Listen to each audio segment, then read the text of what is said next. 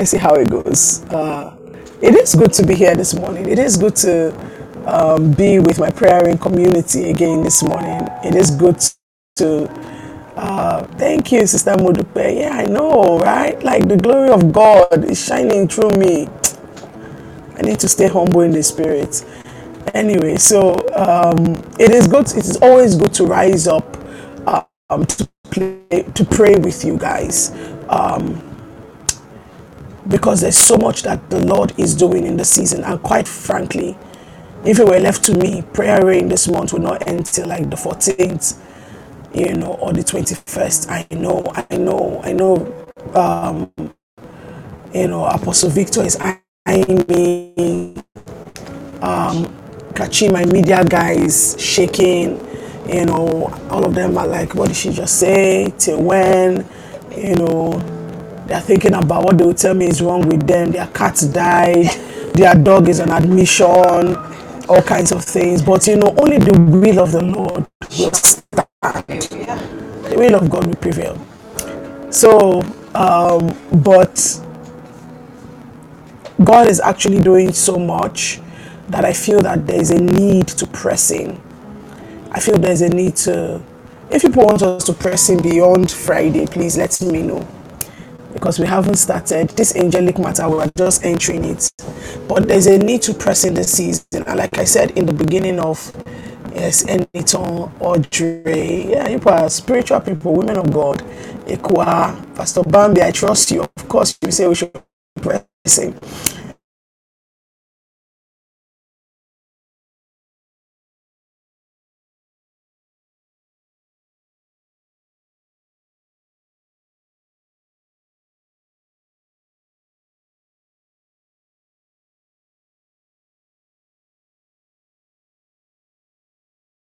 Agnes, An- Angie, I hope I get to meet you someday. You are you are always on the calls. God bless you.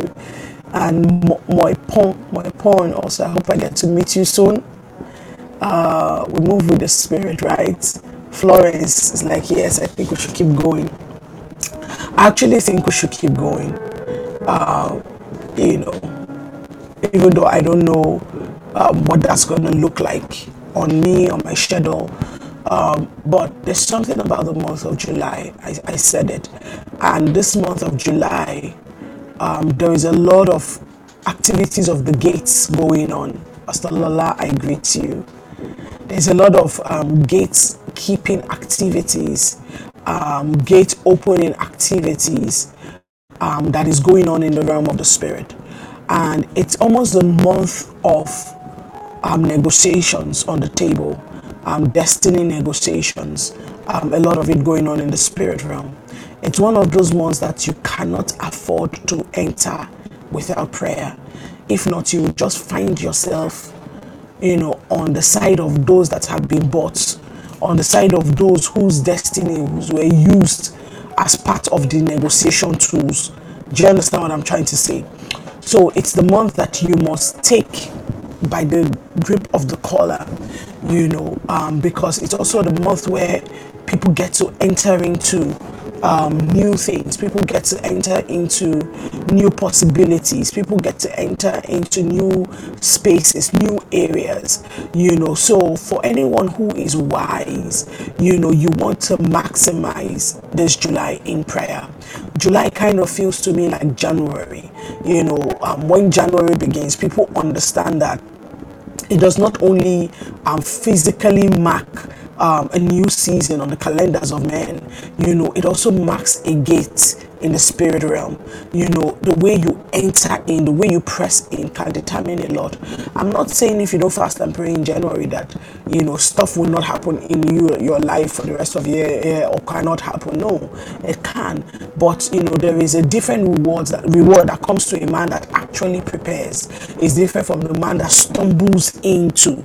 You get what I'm trying to say? So it is expedient that we prepare. It is expedient that we set ourselves to enter into what God wants, you know. Um, so yeah, Shekinah, you know, you've not got silver last year, July. I can't remember what did we teach last year, July? Was it power? This time last year we are doing rain of fire retreats. There was rain of fire retreats, but what what did we carry in July? I can't remember. Oh, rain of last year July was fire. Okay. Yeah, it was fire, actually. Yes. Oh, praise God. All right, all right. So let's go on. So yesterday, um, I began to teach you, or the, I think day before yesterday was when we dipped our feet in the water. You know um, about Pastor Stephanie. When are we having the Rain of Fire retreat again? It's about time. I mean, this year should not end without a prayer retreat. Yeah, we should have a prayer retreat. Yeah, so um, we began to teach day before yesterday. We dipped our feet in the water um, on the angelic, and then we um, moved into it deeper yesterday. And yesterday I began to teach you that the um, who angels are. Angels are heavenly spiritual beings, divine messengers, you know. Um, and the, the way we got to angelic hosts is we're talking about the different um, participatory agents, you know, when it comes to the will of God being done as it pertains to the dawning of a new day. And how, when you are entering into a new day, you are entering into a new season, there are different people and different um, things that have to participate in the realm of the spirit. And we, we began by looking at the participation or, or God's role to play, our role to participate, and the role of creation. And that's when we talked about things like the rebellion of Korah, and we talked about the ocean parting, and you know, all kinds of things, how creation, how nature partners, you know, with the word of the Lord and with the will of God. And then we say another thing that has to partner for the dawning of a new day to happen is the host, the spiritual host in the heavenly places. And we were looking at the different ways in which God gave a word or God had an intention, and the spiritual host participated in the birthing. And so yesterday I began to set um, some foundational thoughts in place about who are these um, beings in the realm of the spirit and you know what role do they play versus the roles that you play? And we began to set some foundational thoughts around the fact that angels um, um, the work with us, you know, minister for those that are heirs unto salvation. But we don't worship angels, you know. And I took the path where I taught about divination, you know, and how people enter into divination and how people pass the back door of spirituality. And before they know what's happening, they've entered divination. And I explained how very easy it is to enter divination because you are not willing to pay the price of consecration, you are not willing to pay the price of prophecy process the price of sacrifice in order to enter into um, God's heart. And then, but every time that people want to take shortcuts to enter into the divine, they end up entering through divination. And we begin to talk about different means of divination. And we begin we began to talk about um, you know, back doors like you know crystals. We began to talk about Ouija boards. Uh, we began to talk about yoga. We began to talk about all kinds of demonic meditations, you know, meditating on the sun, the moon, astrology, astronomy, and, you know, all these things that are now seemingly spiritual, you know, your energy, your chakra, and all of these studies from all these um, ancient religions, you know, that are mastered and are covered by um, satanic agents that are covered by fallen angels, you know. So we began to look at all of the things that can, you know, the back doors to divination or to divinity, which is actually divination. And I was explaining how the end of it is it always leaves you as a madman. And we looked at the story of Saul in the Bible and how King Saul started in glory, but entering through the true path of spirituality, you know, anointed by Samuel, began prophesying with the prophets, you know, and to the point where the people said, perhaps Saul is now one of the prophets, you know, but how that whole anointing of entering the divine activated his royal um, position as a king. And we see how over the years, as Saul in his pride sought to do it his own way began to consult with the witch of endor you know and we see the downfall of saul and you know how everything basically cascaded onto his death and the death of jonathan you know and so we began to teach about what the true divine looks like you know and the fact that when you enter into the realm of the spirit and when god opens your eyes you will see all of these things. You will encounter all of these beings. But it is to note you know it is only god we worship. It is only christ we worship but we also have to know what we are surrounded by, you know, and what works with us so that we can be effective in our assignments.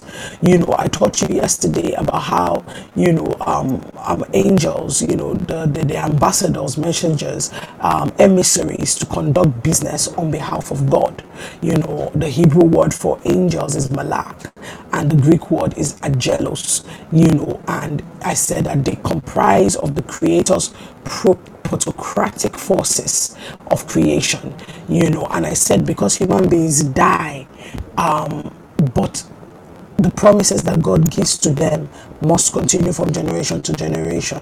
So angels are responsible for upholding those um, ordained promises and making sure that they are they keep standing you know through time you know and they are instituted through the earth you know. And you know in the same way that in the dark demonic we have things like um, familiar spirits that are responsible for watching over households and generations and nations and locations to make sure that the allocation of the dark demonic you know continues through time.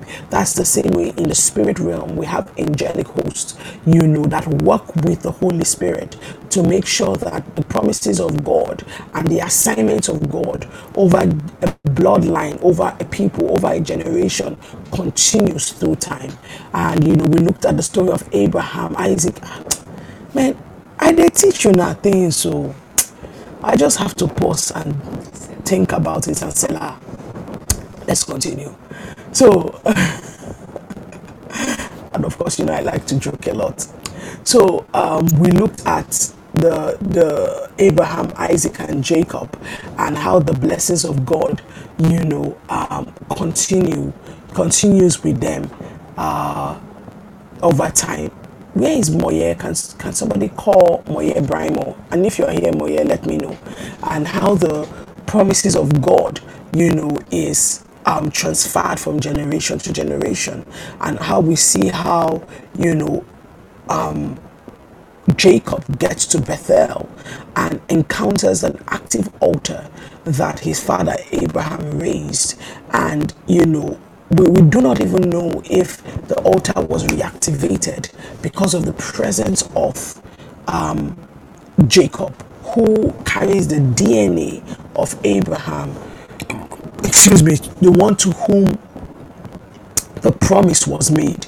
But we do know that there is a connection between that altar and the bloodline of Abraham. And you know, so we began to look at all of that and what was it that Jacob saw? Jacob saw angels ascending and descending in that place. So wherever there's an active promise, an active covenant, an active altar, there is the movement of the angelic host in that place. And this is why you must, you know, meet with God, not on the not just on the level of your personal salvation, but you must meet with God on the level of his covenant and his assignment and you know promise destiny to you your children your wife your household your family. You must be able to meet with god on that level to ask him questions concerning what you know he's called you people to do you know to consecrate and to dedicate your children you know to give them over to god. So that consistently there is a speaking voice over the life of your generations uh, so we looked at all of that, and uh, so I began to explain to you the meaning of protocratic, and I was saying that it's a term that is coined to explain the enduring government of the Creator, you know, and the basis for Him being properly identified as the Almighty God. And I began to explain to you the different kingdoms that exist. And I explained to you the kingdom of the earth, the kingdom of this world, um, the kingdom of heaven, the kingdom of God. You know, and as I began to explain the different kingdoms, I began to explain to you about how the kingdom of God spans through different realms. And it's not just when God is accepted as God, even in hell, you know, everywhere God rules and reigns. And so we have to consistently remember that He's not just God, our daddy, as we know him. But our daddy has got an office. Our daddy has got jurisdiction. Imagine if your father was the president of your nation. You know, he's your father, he's your daddy. So there is the authority and jurisdiction that he has within your home as the man, as the father, as the husband. But there is authority and jurisdiction that he has over the nation as the ruler and the president. You know, and sometimes the reason why we don't enter into the fullness of God is that because we don't know how to engage the different sides and parts of God. You know, we don't know when God is trying to deal with us as president of the nation versus, oh, my dearly beloved child. When he's trying to deal with you as president of the nation, he will send you on assignments, he will give you commissions, and he will expect you to square your shoulder and go. You know, when you when he's dealing with you as president of the nation, there will be war. He'll put a gun in your hand and he'll tell you fire and you say, ah, about God? What if I injure? What if He will say fire? You know, and because in, at that time He's obligated as the ruler to make everybody take their position, stand and fight. But when He's your daddy, that is when you are praying prayers like, God, I just want you to love on me today. I just don't feel like doing anything. And then you snuck under your duvet and he too, he will come and he'll be telling you sweet things. Oh, my precious child, I love you so much. We're singing over you. You're such a hero. I'm not going to sing that Spider-Man song in Jesus' name. I'm not going to sing that Spider-Man song because how many of you have heard that Spider-Man song? The moment I said hero, I just remembered the, the Yoruba, Yoruba version of Spider-Man. Spider, Spider, Spider-Man, Spider-Man. It is ridiculous. I feel like it's the most ridiculous thing that has come out of Nigeria this year, 2023. so, um yeah but you know so god you know will will snuck up with you and he will sing to you tell you how much you're a hero. You know apostle apostle he will sing it to your ear rub your hair you know and all of that. Yeah that's your daddy but there's a, there's a place where he's not your daddy only. There's a place where he's the captain of the host of heaven. And so part, part of the reasons why Christians struggle is that they don't know when God is engaging with them as daddy versus master. When Jesus is engaging with them as friend versus Lord. Do you get what I'm saying? So you must understand the switch and understand how to move with the activities of the Spirit and the side of His government that He is revealing to you part time. When God is engaging with you on the side of His government, okay, Were leaving, on the side of His government as Lord and Master, he there are many excuses he will not take from you. And when you are praying, say, But God, just say something. He's saying nothing. Moses stood in front of the Red Sea and was shouting, God, just part the Red Sea, do something. God, God literally said to Moses, almost like, Moses, will you just shut up and do what you're supposed to do? Like, stop this kind of prayer. If you want to part the sea, part the sea you know, stretch out your hand and stop standing in front of the sea and shouting. At that point, God did not come down to say, Oh, Moses, you know, you can do this, you can do this. That was for the burning bush when he answered all his silly questions, where he's like, Oh, but I cannot speak, or yeah, take Aaron. Oh, but I don't know if it's, yeah, throw your word on the floor. Oh, I don't know, oh, yeah, put, put your hand in your book. Like, he did all of that. But by the time he was standing in front of the rest, he's like, Moses, excuse you. I've carried you through 10 plagues. I've helped you to deal, with, you have become like a god unto Pharaoh. Is it Red Sea that is your problem? Do what you know you're supposed to do. Of which, by the way, it wasn't his rod he stretched it was his hand he stretched. So people say, stretch forth your rod. It wasn't your, the rod that parted the Red Sea. It was the hand of Moses that parted the Red Sea. You know. So I say all of this to say, um, when you talk about the protocratic um, rule of God, you are speaking about his eternal governance over all things, all creations, all realms. And the angels of the Lord walk with God on this level. And yesterday I explained to you that proto um, stands for founding, originating, beginning, and cratics stand for rule and for government. So when you talk about protocratics, you're talking about God's founding, originating, beginning, government, dominance, sovereignty. So the angels have been with him for a long time before the earth that we know was created. They walked with God. So they are custodians of history, they are custodians of covenants, they are custodians of um of God's will for time, they are custodians of the activities of men. All of these things, the angelic host understand it, they understand order.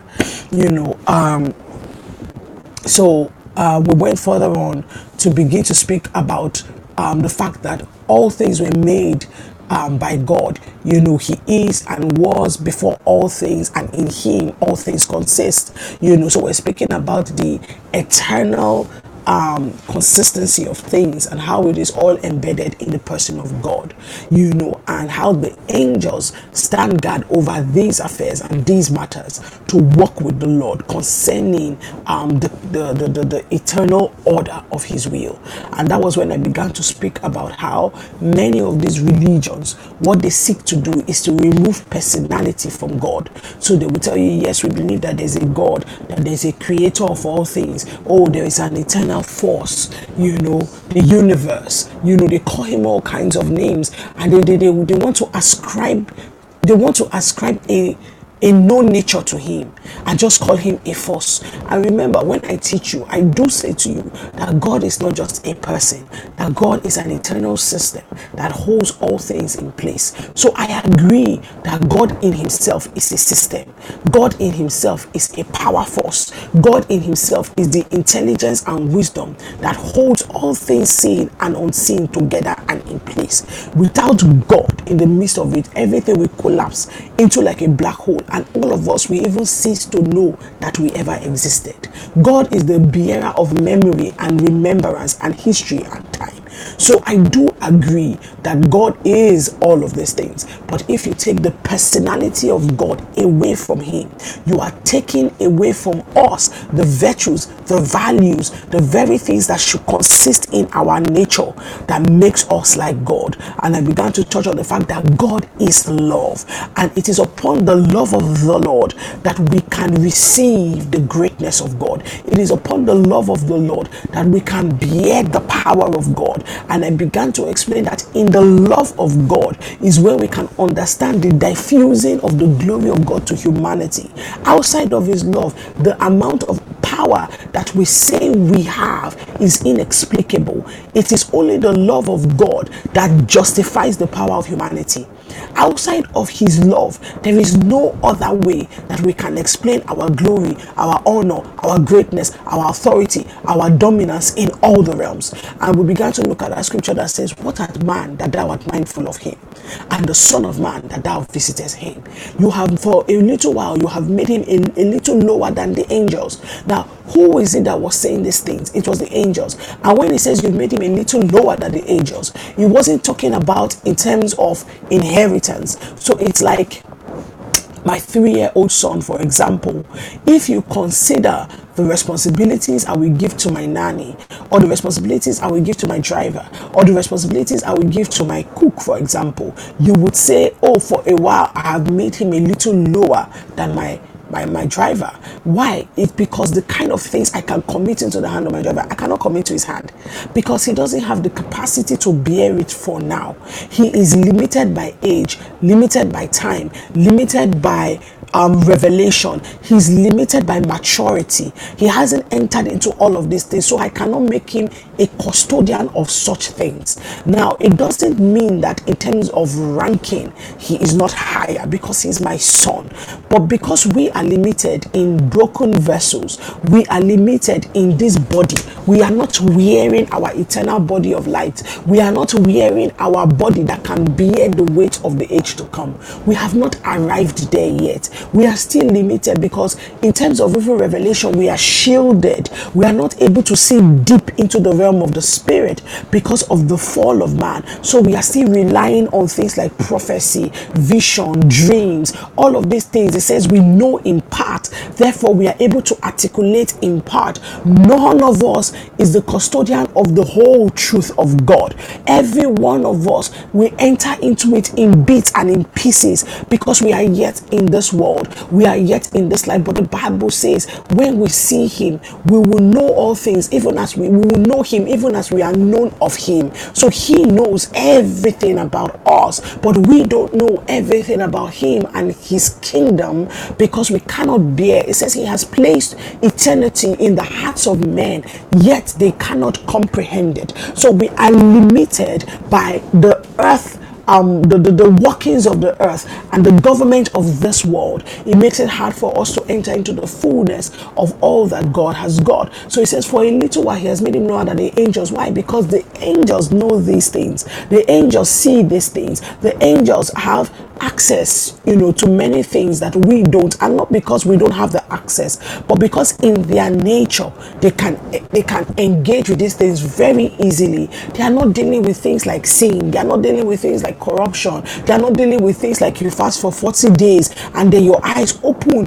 and the next thing bam you go and sleep with somebody that is not your own. Or you you start watching pornography. Do you understand? The thing just truncates the flow of revelation and next thing you are struggling again. Oh lord Jesus, bring me into your presence. You understand? So they don't deal with things like that, you know, that we get to deal with. So if you look at it, you may think, ah, for a while, we'll be made a little lower than the angels. But the truth is, they look at us and say, ah, what that man that thou art mindful of him. And in our actions of faith, we are able to teach even the angels things about God that they don't know. So they have access, you know, to things like his order, his government, and all of that. But we, by reason of the proximity of love, by reason of the proximity of intimacy, by reason of the activities of the blood, we can enter place and hear secrets of God that God will not tell to the angelic host. He can tell us his heart because we have his nature. He can tell us his will because we have his nature. He can tell us his deep desires and his longings because we have his nature. Also, as it pertains to the destiny of the earth, because we are the custodians of this world and this earth, we are the ones that walk on behalf of God on the earth. There are so many things that pertains to the earth that it is us that God will tell it to. And in our actions and in our activities, we reveal to the angels um, different things about God's heart. I hope we're still together. So, as we teach about the angelic host, um, we are not teaching, like I said yesterday, what some of these um, ministries teach or what some of all these things are seeking to teach where they teach and you know people are engaging with angels you know holy uriel holy michael holy uh, uh, Gabriel, hey, send us Gabriel, send us Michael. We don't pray prayers like that because yesterday, like I said, it is not us that sends them, it is God that sends them. It is our assignment that sends them. It is our commission that sends them. They are standing guard over an order, over an assignment. You know, so if you want to have this kind of activation around you, follow your assignment. Work with the commission of God over your life. You will see activation of angelic hosts. It happens. So if you notice many of the angelic activities that we see in the Bible, we're around a commission, we're around an assignment. Do you get what I'm saying? You know, so they don't just come to appear to you, you just be slipping your hand, ta da, here am I, I'm your guardian angel. They don't do things like that, you know. So there, there must be an assignment for such revelation to happen, you know. So, um, all right, so let's go on. And then um, I began to say, you know, um, the messengers know that the Lord's physical kingdom is in the hands we the messengers we know that god's physical kingdom is in the hands of these angels. You know that are bound by construction and design to obey and serve the creator no matter what. So the angels are bound by construction and by their design to serve the creator no matter what. This is how they operate. And you know, so you begin, and remember yesterday I, I, spoke to you people about the angels that are bound for judgment, waiting, awaiting judgment. And different theologians will say they are bound in Tartarus. And I said maybe another time we'll teach about the, the, the several regions of the underworld, you know, and we're not teaching it for the sake of spooky spirituality. No, we teach these things so that you will not be harassed by hell, so that you will not be deceived by Satan. Because deception is the greatest tool of the enemy. A man that has um, wealth and a man that has inheritance, once such a man is deceived, you will give out what you have without knowing that that's what you're doing. You know, it's different from direct attack. Direct attack, you will muster strength and you will fight. But indirect attack through the avenue of deceit will make you hand over your inheritance without knowing that that's what you're doing. So the reason why we teach these things as we pray, we teach and we pray, is because it is the revelation that empowers you to effectively navigate through the spirit realm you know, it is the revelation that empowers you to know what to ask for, how to ask, what to believe for, you know, so that you can partner effectively with heaven. Victor, don't leave me. You know, so um so early in the life of a minister, God will begin to introduce you to the invisible agents, invisible powers, invisible governmental and judiciary forces in the heavenly places. You know, it is by all of those forces that things operate here on earth, and the plan of God, you know, is forged despite the cycles of life and death that is imposed on humans. So, by reason of our humanity, there are cycles we go through. We go through life, we go through death, we go through pain, we go through fear, we go through shame, we go to, you know, seasons of fear, all of these things. But despite the cycles of life, that is imposed upon humanity. You know, we have all of these invincible forces, um, agents, powers, you know, judiciary forces in the realm of the spirit that exist and that will work. Now, let's look at Hebrews 7.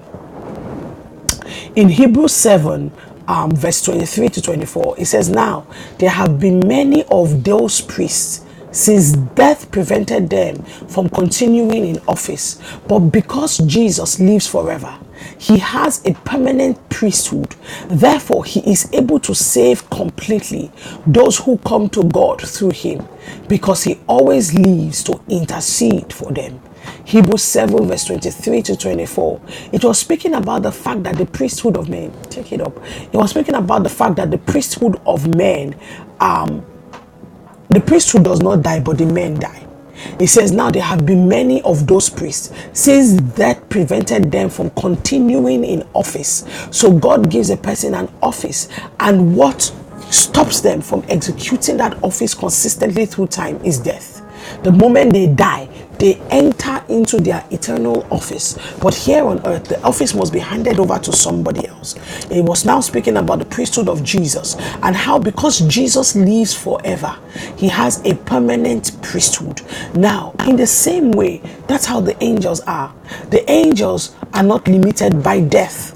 So they are standing guard over things that I will speak today, declarations I will make today concerning my children concerning the people in my life, the kind of covenants that we make with God, the kind of assignments that we will go on. They are here, they bear witness. So when I am limited by death and someday I leave this world and I transition into a higher glory, they are here and they will consistently you know hand over and consistently execute those assignments and see to their completion in the lives of they that will carry over from me now, so the ancient world understood these things, being that you know, the spirits possessed more highly developed intellects than the humans that they interacted with. So the ancient people witnessed the move of these beings regularly. Now you look at Judges 2, verse 1 to 4. It says, Where the angel of the Lord um, rebuked Israel's defection from Yahweh to the gods of the land. So because the angels understand this, you know, they are able to look at humans and say, What are you doing?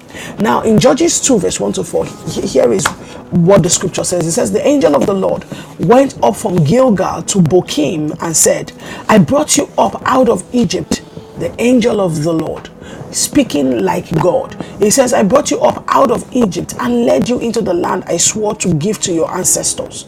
I said, I will never break my covenant with you, and you shall not make a covenant with the people of this land, but you shall break down their altars, yet you have disobeyed me. Why have you done this? And I have also said, I will not drive them out before you. They will become traps to you, for you, and their gods will become snares to you. And when the angel of the Lord had spoken these things to all the Israelites, the people wept aloud, and they called that place Bochim. There they offered sacrifices to God. So you see in this in this in this place in Judges 2 verse 1 to 4, here is God speaking to the people, but he's speaking to them through through an angel, and they heard these things and they wept because the conviction that came with the voice of the angel, it was like the conviction as though it was God that spoke. So there are times when God actually speaks to people through angels because there are different ways to hear God. you can hear the voice of God on the inside of you. You can hear um, you can hear the voice of God through discernment. You can hear the voice of God um, as a as, as as a visible as an audible voice. You can hear God through visions, through dreams. You can hear God through the word of the Lord. You can hear God in psalms and in hymns. There are different ways to hear God, but also you can hear God through heavenly emissaries. So please, I need you to remember all the things I just said. There are different ways to hear the voice of God. You can hear God in your heart as a form of discernment, conviction.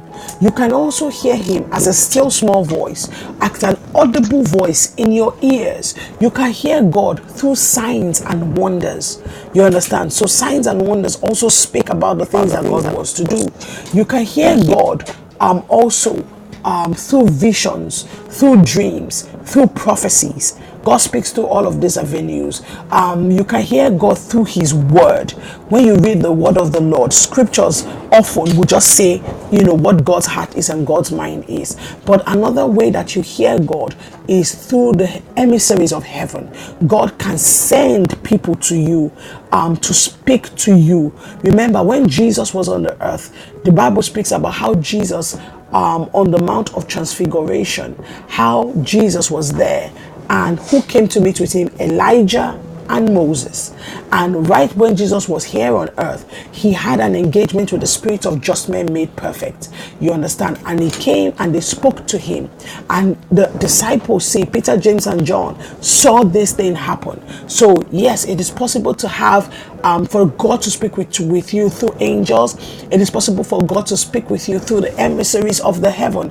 And in the book of Revelation, I think Revelation 19, when John was unveiling different things and he saw he saw what he thought was an angel and he fell on his face. He was like and he said no don't worship me. Me i'm, I'm like a man like you. So it was one of the spirits of just men made perfect that john encountered in an instance like that. And remember, the Bible spoke about after Jesus resurrected, you know, and he broke open the grave. The Bible declares that those that were in the bosom of Abraham, they also resurrected and came out of their graves. And the Bible says that all the children of God in Jerusalem, they saw, they saw Abraham, Isaac, Jacob, um, Noah, Deborah. They saw all of those guys come out of the bosom of Abraham.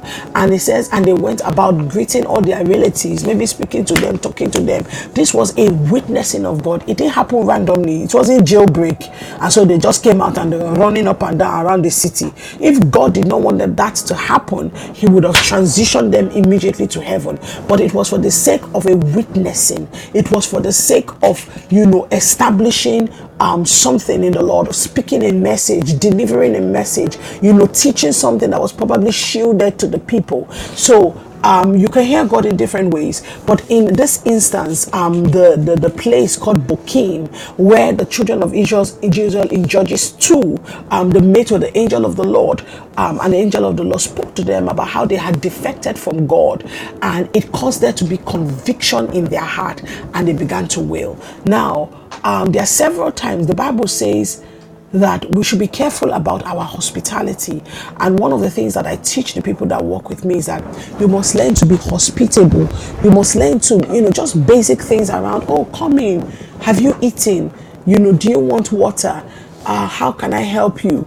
Or somebody comes to your office for help, just little, little things. Or somebody meets with you, ah, Auntie CEO, I'm going through this. He says, be careful how you um, attend to people, how hospitable you are. He said, for some people have entertained angels unknowingly. So it is possible to actually entertain angels. It is possible to actually have angels physically manifest. But you see, angels don't just physically manifest for no reason. Usually, when angels appeared in people's houses, when people, when angels appeared with um, people or, or, or to people in their lives, it was because there was a message that God was bringing. It was because there was a message that God was bringing, and there was something that God was trying to bring the people into. I remember um, I had a vision in Kenya recently, a dream, and in the dream I went to heaven, and um, I was saying to them how you know I saw one of the most beautiful, beautiful people I had ever seen in my life. He was an angel, and he was teaching us a, a course on like engineering, building, how to build, how to construct. You know, now let me tell you things about the spirit realm. There are times when I've had visions like that, and I come back and I'm trying to write, you know, oh, okay, this is what I saw, and I write it down, which is great. I write the details I can remember. But you know, over the years, I found out that the details are not only in the things I remember. It's almost like when you have an encounter with the in the spirit realm and you have an encounter with God and you enter into an encounter, you actually become the encounter. And so there are details that you may not remember with your physical mind, but they are inscribed in your spirit. And you begin to live out the encounter. You begin to walk in the encounter. You begin to build and craft like the things that were revealed to you in encounter. So I remember one of the most famous encounters I had in 2017 when I went to heaven and I sat with Jesus. And I remember he said to me, you know, because at that time I was so sad, I was so broken. I was saying, you know what, I'm ready to go. I've done, I've tried in this life that I've come to. You know, I've done ministry for so long. I believe by now, I'm sure I have at least, at least, at least one stone on my crown in heaven. Let me go. I'm tired. Otisuni, you know, and I had this vision or this dream where I went to heaven. But one of the most critical things was as I looked in the eyes of Jesus, I realized he didn't want me to. It wasn't time for me. And i said oh it's not time for me right? He said no. He said i said i still have work to do right? He said yes. You know and then he began to speak to me about the things that i would do while i'm back on earth. And i knew in that instance as he spoke my heart bond. And I just knew he was speaking about my assignment, my commission, my mandate. And it was like as he was speaking, it was as if he was peeling off the layers around creation, peeling off the layers around destiny, peeling off the layers around the heart of man, you know, and the dealings of God with men. And I heard him, I heard all of these things. And I remembered everything else in that vision. I remembered when he got up to walk away. I remembered the angels I saw. I remembered the library. I remembered the hall. I remembered everything. But when I woke up, I could not remember anything he told me I was going to do. I don't remember one single thing.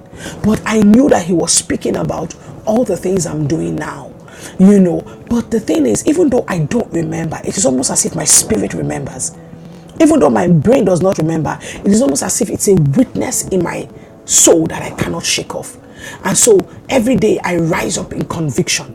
I rise up in conviction. And if you tell me, explain it, I may not be able to explain it fully to you in English language. But what I encountered, I became.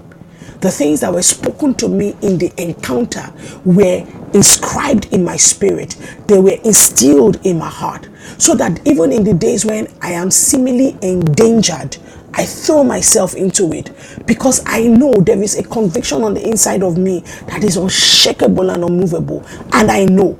So you remember when Paul um, was in the shipwreck and the Bible says for 14 days no sun, no moon, no star, nothing. They were in this still state, and it was a major demonic attack, a major principality attack. And remember, Paul was gliding over the seas. I remember yesterday I was teaching people about um, the different creation and how creation has ears, how creation has a voice, and how I was saying that I cannot be swallowed up by creation. It is outside of the order of God that we, the sons of God, should be killed by creation.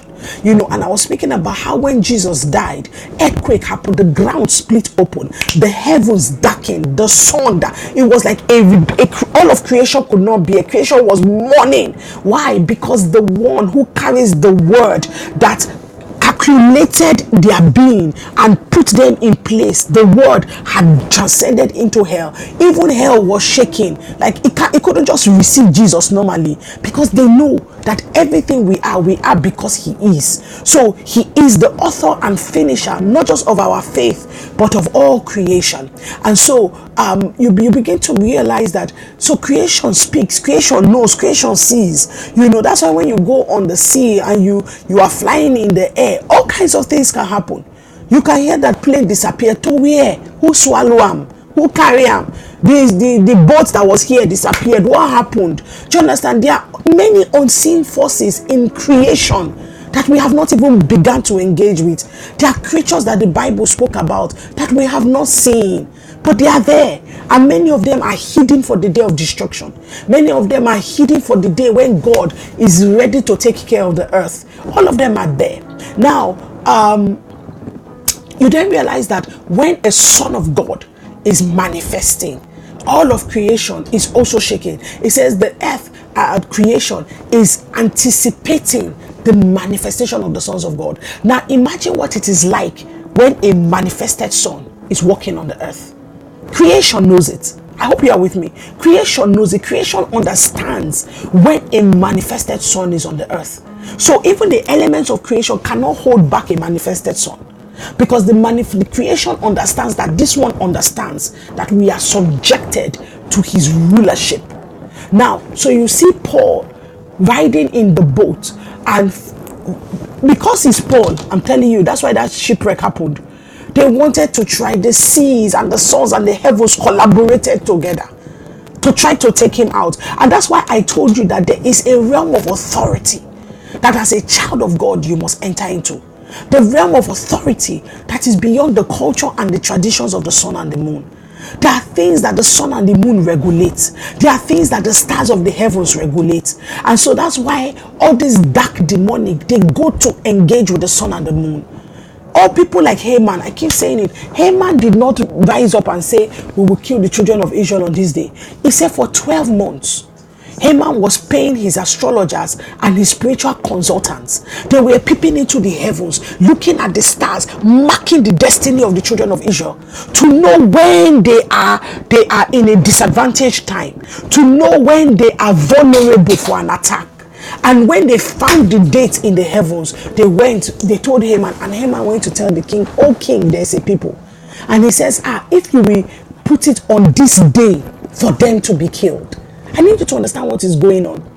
But you see, by the time Esther and Mordecai rose up, and by the time Esther entered her authority and her power on the same day that it was proclaimed that the children of Israel should be killed, on that same day they rose up and took up arms and destroyed all their enemies, and they increased in territory. Because you see, when a manifested son rises up, you are able to institute policies in the heavenly realms that are above the policies of the sun and the moon. The same gallows upon which they planted, plotted, schemed, and they hung um, and they were to hang Haman and um, they were to hang Mordecai and to hang the children of he said upon the same gallows that was where Haman and his sons were hung. I need to understand that there's a place you enter in the spirit realm where you can turn even the armor of Satan against him and the plots and the schemes and the things that were set up against you and your family line. When a manifested son enters his authority, you will turn the policies around it and you will turn it against the enemy upon the same gallows. You will hang them and you will hang everything. You remember, I taught you guys about the sons of Haman and I taught you about who the 10 sons of Haman are, and I was listing the names of the 10 sons of Haman and how the sons of Haman all the names of the sons of Haman means things like self-righteousness, um, um pride, you know, um, um, strength in in self. Um, it was speaking all the names of the sons of Haman, I, I, I don't want to go in there today, but all the sons of Haman are literally manifestations of the flesh all the names of the sons of Haman are actually manifestations of the works of the flesh. Different things that God says, put this away, put that away. So when the Bible speaks about the hanging of the sons of Haman, I need you to understand what I'm saying. That in our humanity, that there are things set up in our humanity, in our bloodline, in our brokenness that have been set up by hell to crucify us set up by hell to destroy us. Haman and his household were set up to destroy the children of Israel. This was their assignment. And there are things in our lives that are set up. But you see, when you enter the realm that is above the regulation of the sun and the moon, when you enter the realm that is above, you know, uh, you know, I work in, you know, McKinsey, I work with the World Bank, I work with this one, you know, I went to Harvard, I went to Princeton. When you uh, rise up above the sun and the moon regulation, and that's when you are able to take care of those little, little sons of Haman and Haman himself in your life, in your bloodline. Because you will see people who are great, intelligent, smart, bad habits, bad habits, broken emotional patterns, you know, disassociated soul syndrome. You know, you see so many things like, I don't get it. This person is supposed to be so powerful, yet there is no wholesomeness in them. It's called the sons of Haman. It's called the things that are engraved inside our lives, that are structured by darkness to say, no matter how far this one goes in life, these things will bring you down. But you see, when you enter the place where you speak to the king, when you enter the place where you now know how to engage with the king, you know that you are an accumulation of history.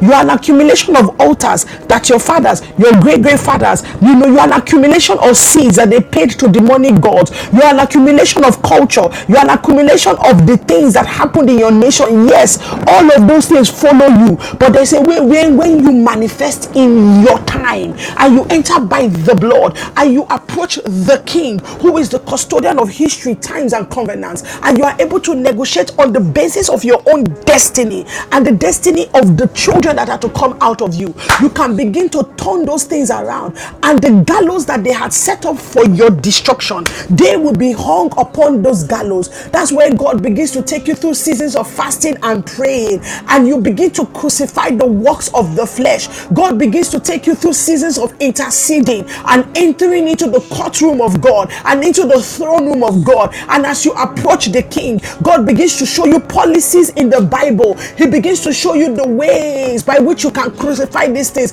so that your destiny will be established so that your destiny will be established. This is why Mordecai said to Esther, Esther, don't you know that perhaps you were raised for such a time as this? You need to understand don't you know that perhaps you were set up on the earth and you were set up in that family for such a time as this? So that you may be the one that rises up so that you may be the one that knows how to go to the king. For don't you know that maybe you were set up in prayer reign, a ministry that is prayer, but I am always teaching governmental messages. Perhaps you were raised into this place for such a time as this, that you may come into the revelation that will empower you to begin to write a new order concerning your family, a new order concerning purpose, a new order concerning destiny. I pray that God opens your eyes I pray that God breaks open your spirit.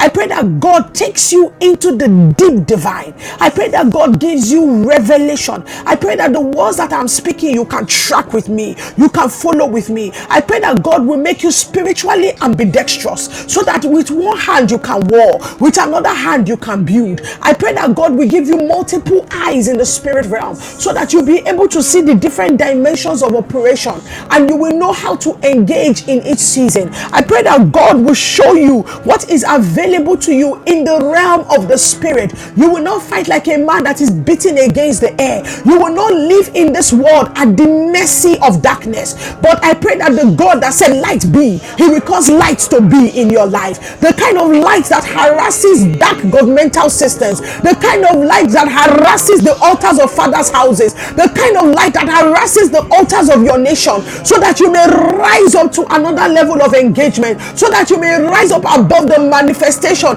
and the manipulation of sun and moon, sweat of the brows, so that you will enter into the revelation and the engagement with light. I pray that your spirit will become a point of contact with the Spirit of God, that you will understand He who you carry on the inside of you, that you will understand the life that has been given to you. I pray that this will be your season of a breaking forth and it will be your season of an entering into in the name of the Lord Jesus. Come on, pray. Marato sokemele hadabasode. Manto kopaye. Mashkamprane ne makorebasa.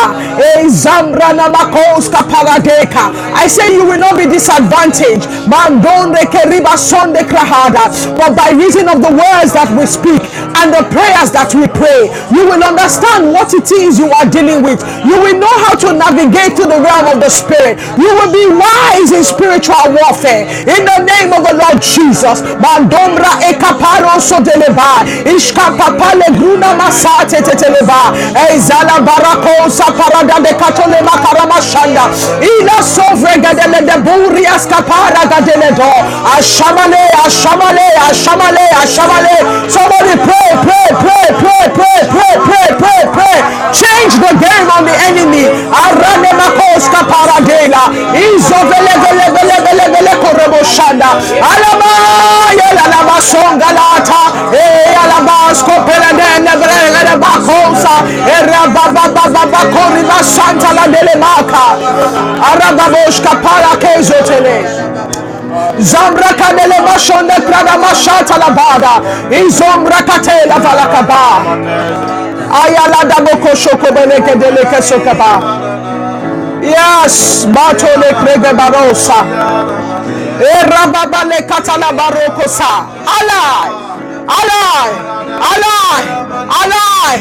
Alabalokosona. You are not disadvantaged. You have power in the spirit. You are not disadvantaged.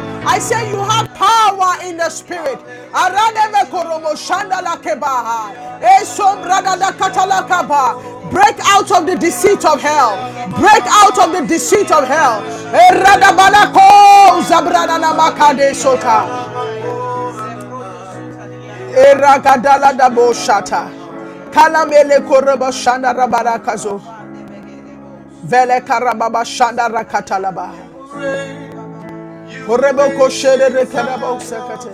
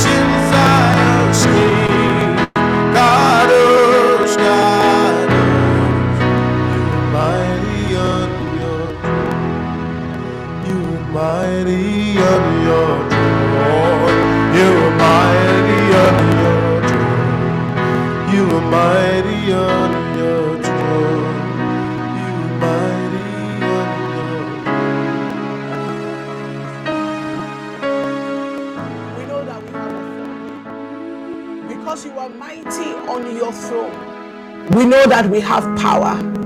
Because you are mighty on your throne. We know that we are not disadvantaged. When we walk through the realm of the spirit, we are not intimidated by anything or by anyone. Whatever manifestation it is, we know it cannot take us down. Why? Because you are mighty on your throne. Thank you, Jesus. Thank you, Lord.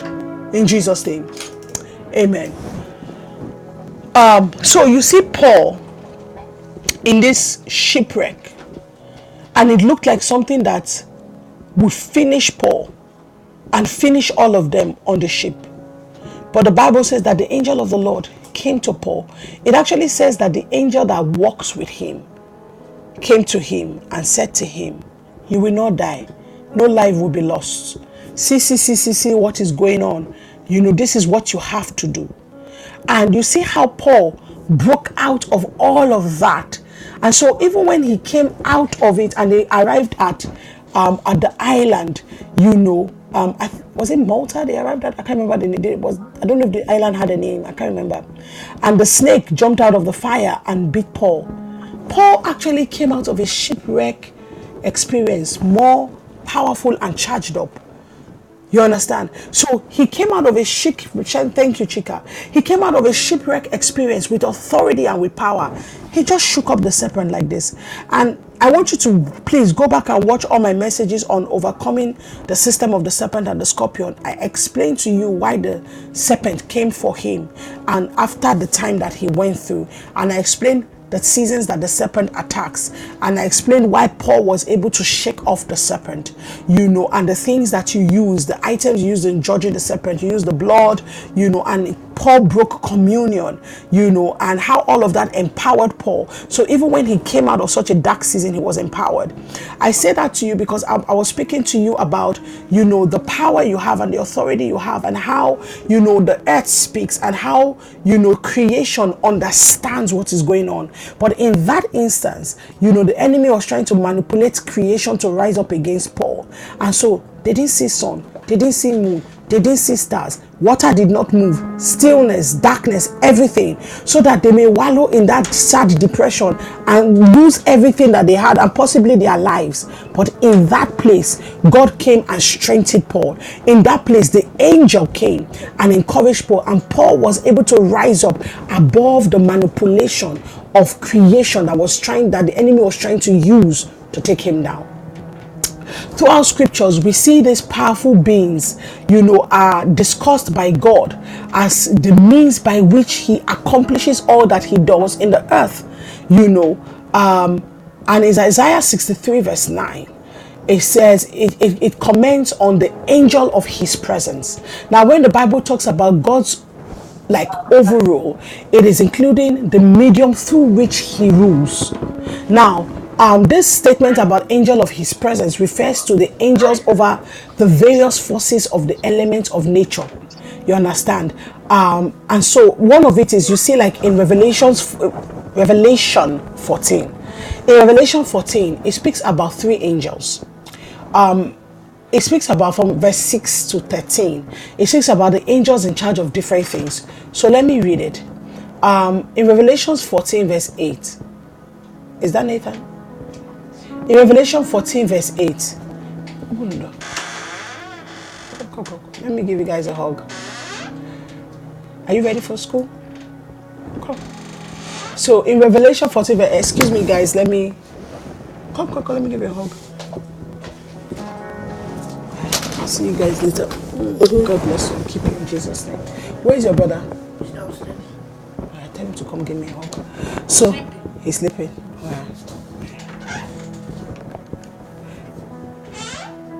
So in Revelation 14, verse 8, um, from verse 6, it says, Then I saw another angel flying in midair, and he had the eternal gospel to proclaim to those who live on earth, to every nation, tribe, language, and people.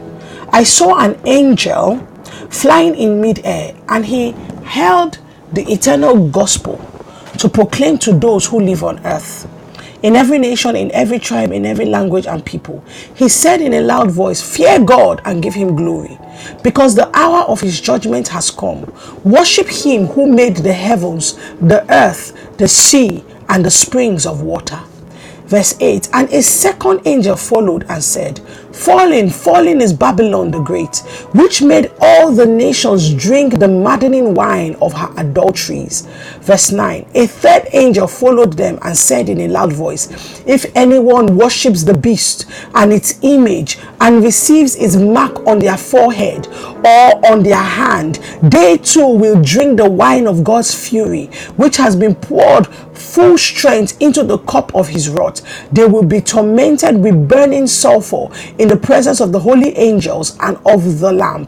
And the smoke of their torment will rise forever and ever. There will be no rest day or night for those who worship the beast and its image, or for anyone who receives the mark of its name. This calls for patient endurance on the part of the people of God who keep his command and remain faithful to Jesus. Then I heard a voice from heaven say, Write this Blessed are the dead who die in the Lord from now on. Yes, says the Spirit, they will rest from their labor, for their deeds will follow them.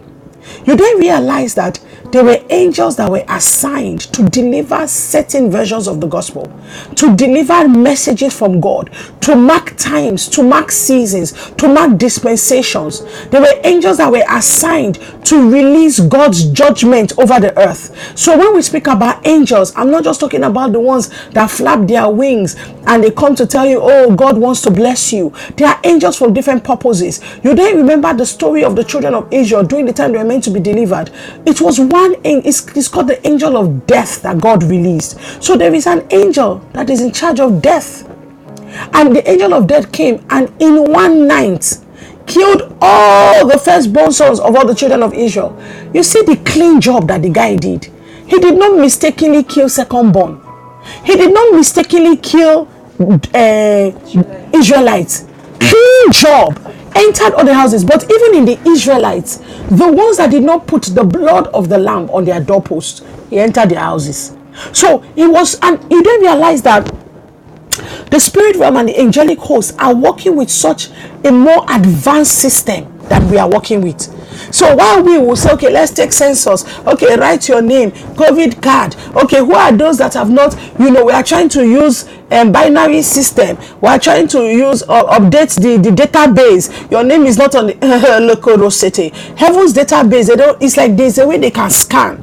Clean job, they will scan down to DNA they will scan down to when they were born, DNA with time merging to know that this one, even if the child went to do sleepover in the house of an Israelite, they will know, okay, this one is the son of this one. And know when he was born that his firstborn son, take him out. Very clean job. That is how powerful the angels are. That is how intelligent they are. And every time they come to deliver a message, is because the time for that message has come. So you see, one angel came to deliver a message of judgment, you know, over the earth, you know, and first of all said, Worship the one who made the heavens and the earth and the springs of the water. Worship him. Then another angel came said, Ah, Babylon has fallen. The one that maddened the nations. He says, with the maddening of her wine, of her wine of adulteries and fornication, the inability to be faithful to God and to the ways of God. And you know, Babylon speaks strongly about a lack of faithfulness to God when it comes to money, wealth, creation, and how the moment people are trying to enter into power, they begin to create a new set of rules on how to engage with God. You know, you you you, you pay prayer warriors or you put them on your payroll to pray for you, but you you never pray. You want to give big big seed to churches, but the churches you never attend. It's almost like Babylon teaches people how to use money and corruption to try to engage with God. You know, it's it, it, it, it's a way of saying, oh, you know, you an apostle in the marketplace, so the standards of holiness are not really applicable to you because of where you are engaging with. You can go to the club on Friday. You know, this is how we make money. We have to engage. We need to associate. You know, Babylon and Babylonian system. It's called the maddening of her wine of adulteries. It's not just speaking about adultery of physical adultery, man and woman. It's speaking about an adulterous relationship that you're supposed to, you're supposed to have a relationship with the Lord, but you are adulterous. Your heart, your passion is given to other things. You are more into what you are building and becoming great, becoming a global voice, becoming a this. You are more into that than your heart is into intimacy with the Lord. Adultery. Remember, Jesus says, if your eye even as looks at lustfully against a woman to lust after her, you have committed adultery. So imagine being married to God and you are lusting after ah greatness. Which day will I become influencer? Which day will I meet too? They will come to come and speak in the UN. Hi! You raise the things of the world, more, you call them more honorable than to have the opportunity to dwell in his presence. This is why the psalmist says, I would rather be a doorkeeper in the house of God than to have a voice, than to be a king amongst men. So many people are in adulterous relationships and yet they are supposed to be married to God. It says that one also, an angel will be sent. It says, ah, falling, falling is the Babylon system. Then the third angel came to warn about the mark of the beast. And you know, every time it's funny how when he speaks about the worship of his beast, it also says, and the worship of his image. You have to understand why. You know, so we're teaching about angels, but if you notice, I try to enter into many things because I don't want our teaching to be limited. So, why does it speak about image? Go back to Genesis 1. And God says, Let us make man in our image and our likeness. There is something about image. Image does not just speak about your nose, your eye. Image speaks about representation, the one that you remind creation of. So every time they look at you, whose image do you bear? Jesus said, Give unto Caesar what is Caesar's. He says, Whose image is on the coin? The one whose image you bear, you belong to. You will be given to the God whose image you bear. Now, the image of God, the Bible calls him the, ima- the image of the invisible one. He says Christ was is the image of the invisible God.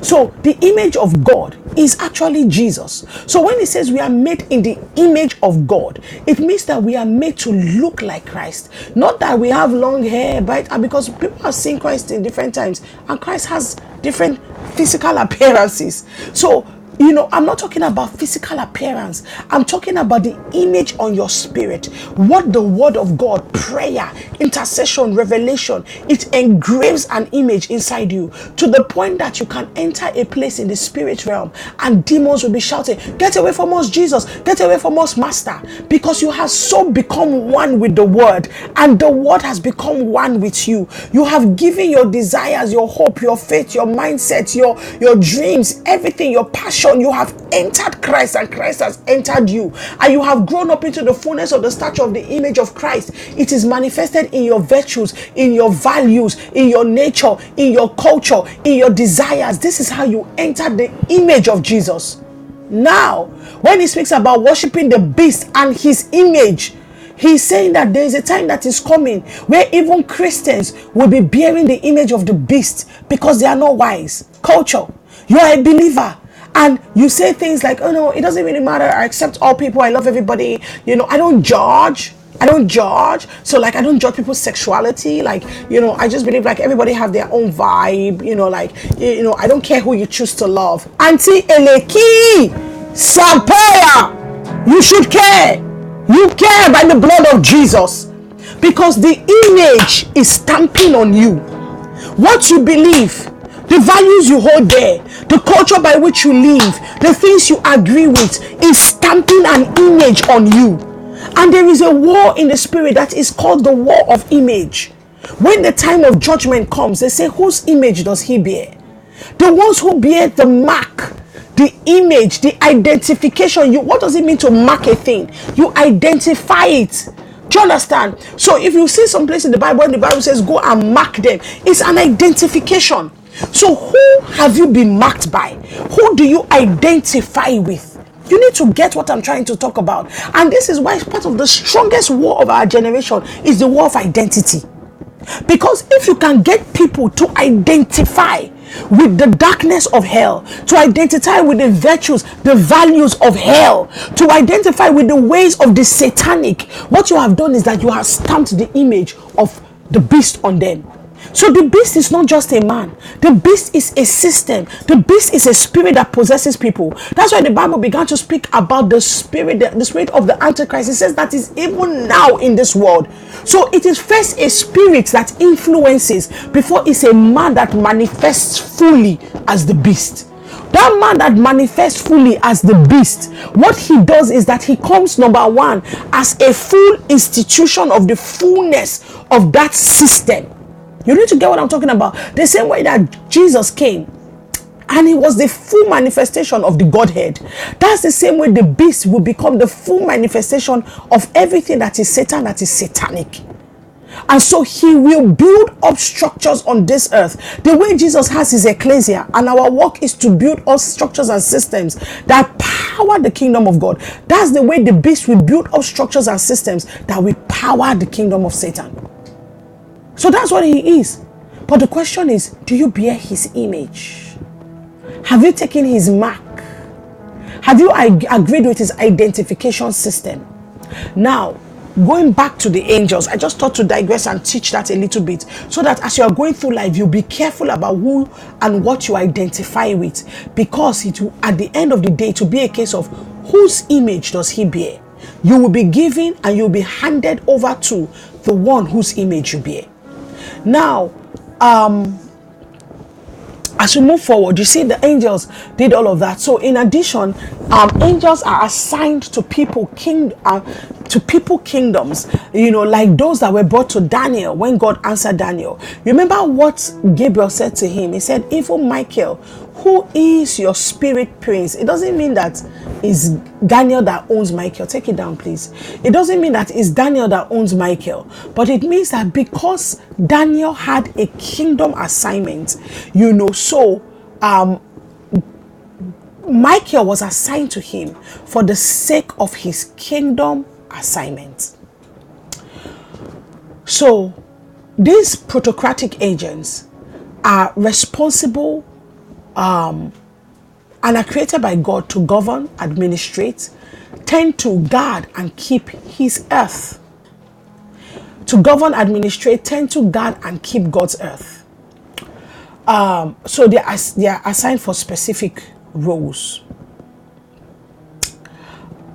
Now, I want to move quickly to different kinds of angelic delegations. Um, the supernatural guard, or what's the time? Ooh, seven o'clock.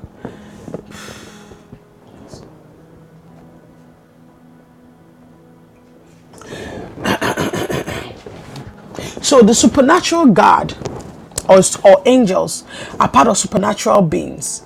You know, um, when you speak about angelic delegation, so they are supernatural guards um, that are sent by God, dispatched by God to undergird you in your ministry. Now, these delegations consist of these supernatural forces, you know, and they usually work in conjunction with the earth, you know, knowing and the heavens, knowing the will of God over your life and knowing God's will over the earth. Their power and license, you know, as citizens of the invisible world, you know, of God's creation is evident sometimes in material form, you know, and it's evident in how God uses them to provide for your assignment and your commission. Now, I remember in 2018, we're going to go to Switzerland um, to do a work that God had, you know, asked us to do. And um, I remember we're having issues in the land, and you know, at some point it was as if all the churches and everything shut down to us. And you know, it was a case of, oh, who is this woman? We don't know her.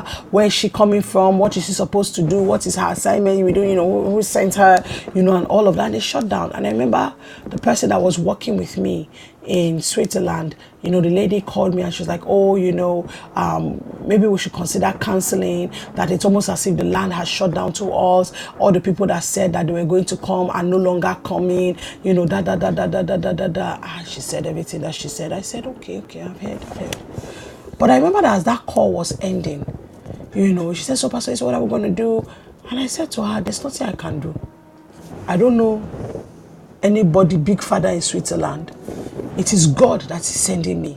I don't have any special powers. Well, I do have special powers in the Lord and in the blood, but I don't have any connections that I will use to change the situation. But I remember saying on that call, Adiola was on that call, and I remember saying, Are there no angels in heaven? I said, Do God does God not have angels that have been designated in Geneva? I said, There are angels there. I said, So let the angels do their job. I am not coming in my name, I am coming in the name of the Lord. I am not coming to fulfill my mandate. I am coming to fulfill the mandate of God. I am not coming to establish my business. It is God's business. I said, So if the Lord has sent me into the land, I said, Then let the Lord, I talk to his angels to do their job. I said, I will say nothing. And I went to bed. And the next day, the lady called for a meeting. And I think the next day or two days later, and she said, you know, she's like, did you call anybody? Who did you speak with? Da. I was like, I didn't speak with anybody. I don't know anybody. And she said, you know, I don't know what happened. Everybody's calling. The pastors are calling her now. Different people are calling. You know, the people that have said no, we don't, we don't know who she is. She can't come into this land. That they are now calling and saying, ah, you know, maybe one is like, okay, me, I want to do billboard. The other one is like, let's do radio station. The other one is like, can she come to our church? They're like, oh, we invite our people. And the way the thing turned, and she will ask them, ah, who spoke to you? It's like, oh no, nobody. We just, you know, we just feel now. Listen, there are angels on assignment everywhere to minister. You understand? To speak on behalf of God, to go and warn your enemies, to say, This one belongs to the Lord. Take your hands off her, take your hands off him. They are sent by God to do work like that, and they are called the angelic delegation. So they are usually assigned, you know, to people.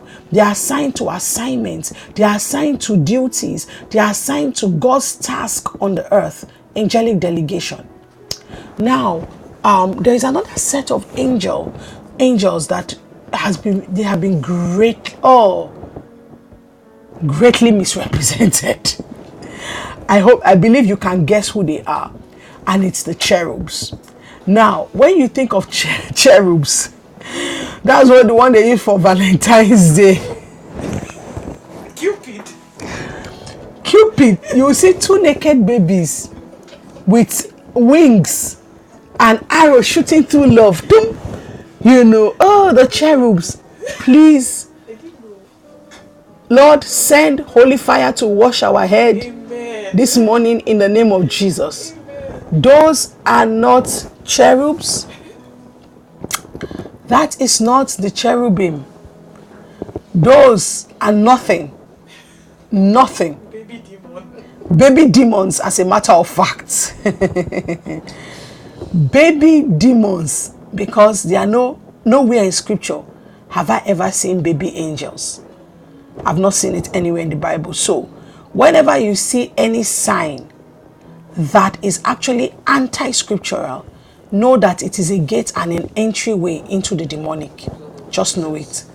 So, don't wear any sh- t shirts with two baby with their their bum bum opened and they are holding arrow and they have wings and they're like oh cute angels cute cute cherubs those are not cherubs if you go to the bible and you even look at how the cherubs are described anyway let's keep going so now where is the first time that they were mentioned they were mentioned in genesis 3 where god told adam and eve to leave the garden and he put cherubs at the entryway to the garden with a flaming sword.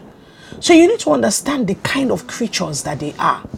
Now, so what were they guarding?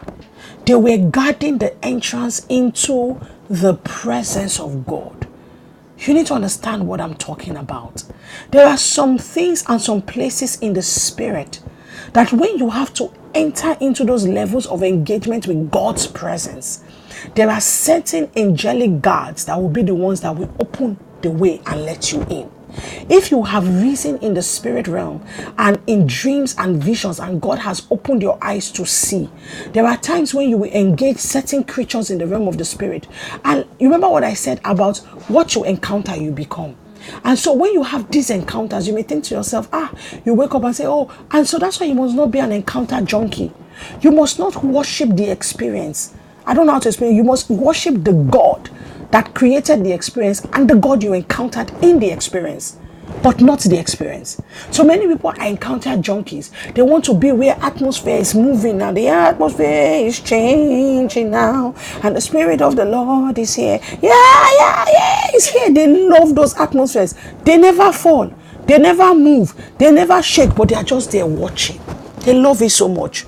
They can fund the atmospheres where they are adulterers and fornicators, and they have no intention of being right with God. But they love those atmospheres. Woo! Power! They just sit and watch. Sometimes they are sitting and watching. They just love it.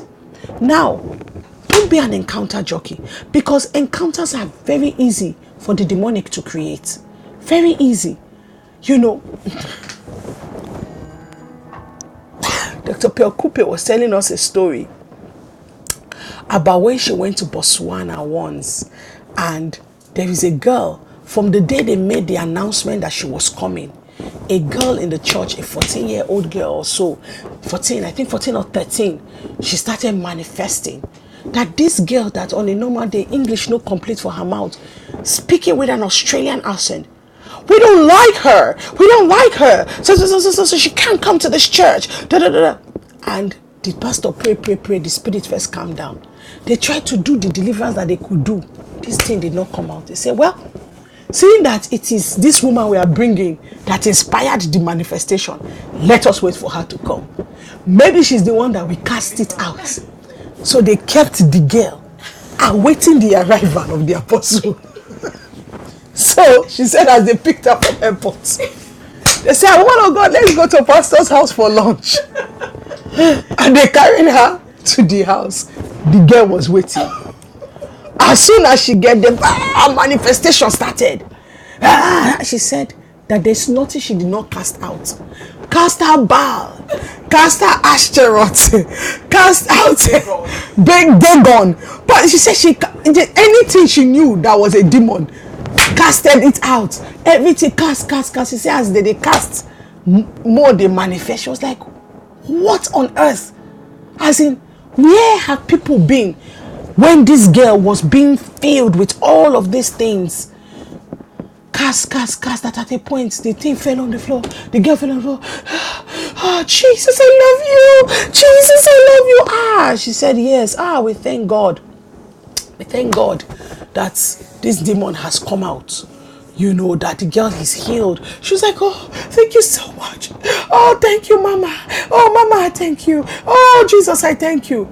That so as she turned away to walk away, she heard the Holy Ghost say, Cast out the spirit of religion and that she was like spirit of religion and then she turned around and she said you spirit of religion i command you to come out that this girl that was pretending you understand she was pretending on the floor remember i was talking to i'm talking where, where did i start from i was talking about the cherubims guarding the pre- the the entrance into the presence of god and how when you enter the spirit realm you will encounter different things and how you know you must be careful because you must know the truth if not because the demonic can pretend do you understand? That's so as she said, Come on, spirit of legion. That the next thing, this girl rose up with a strong man's voice. How did you find me? And she looked at this small 13 year old girl. How did you know I was here?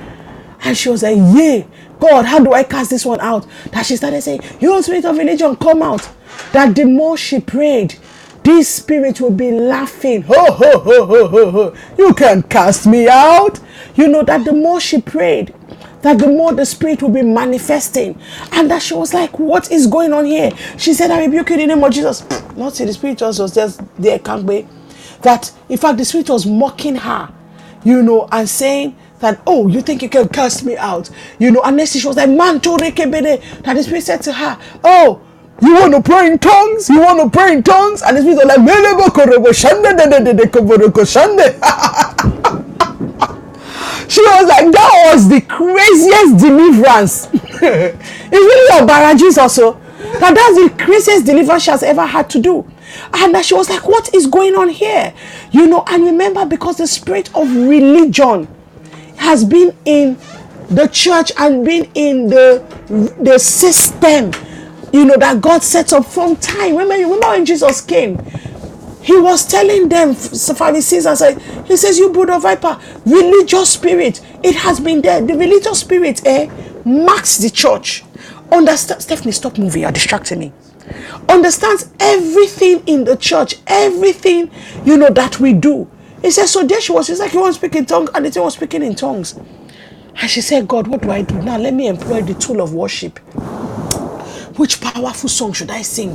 She said, ah, she said, then she said, you are here, moving in our midst. That Dr. Pesale said, we worship you, Waymaker. And that the demon started laughing. He said, That's one of my favorite songs. Waymaker miracle worker, promise keeper. at that point, she said, God, I give up.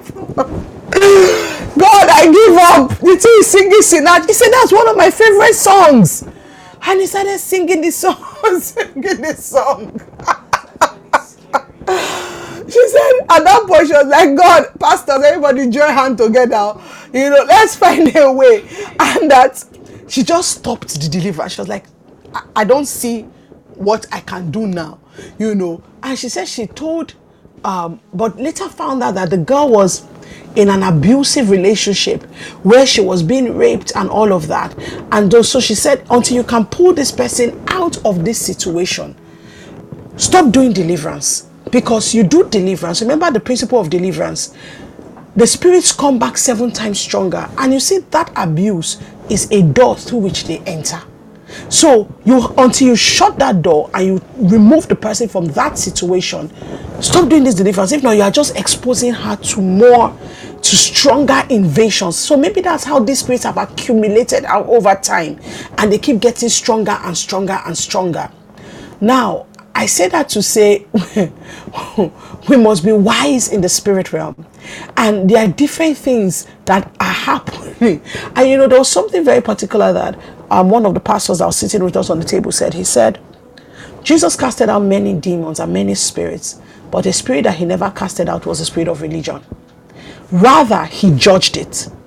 So you often have to understand when you enter the spirit realm, which one do you bind, cast, loose, and which one do you judge by the blood? Which one do you say, you know, this is what the word of God, because the only way you can judge religion is by truth. The only way you can expunge religion from a system is that you teach the truth. Now, when religion has become instituted in a man and in a person, it becomes an open door for every activity of deceit and darkness. So that's why, even in your life, you must be very, very careful.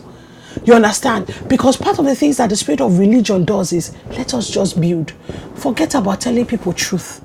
As long as they are contributing to your life and your ministry, don't rebuke them. Don't correct them. Don't speak sternly. Don't say anything that would ruffle them. If you notice, Jesus was harshest when he met the people that carried the spirit of religion.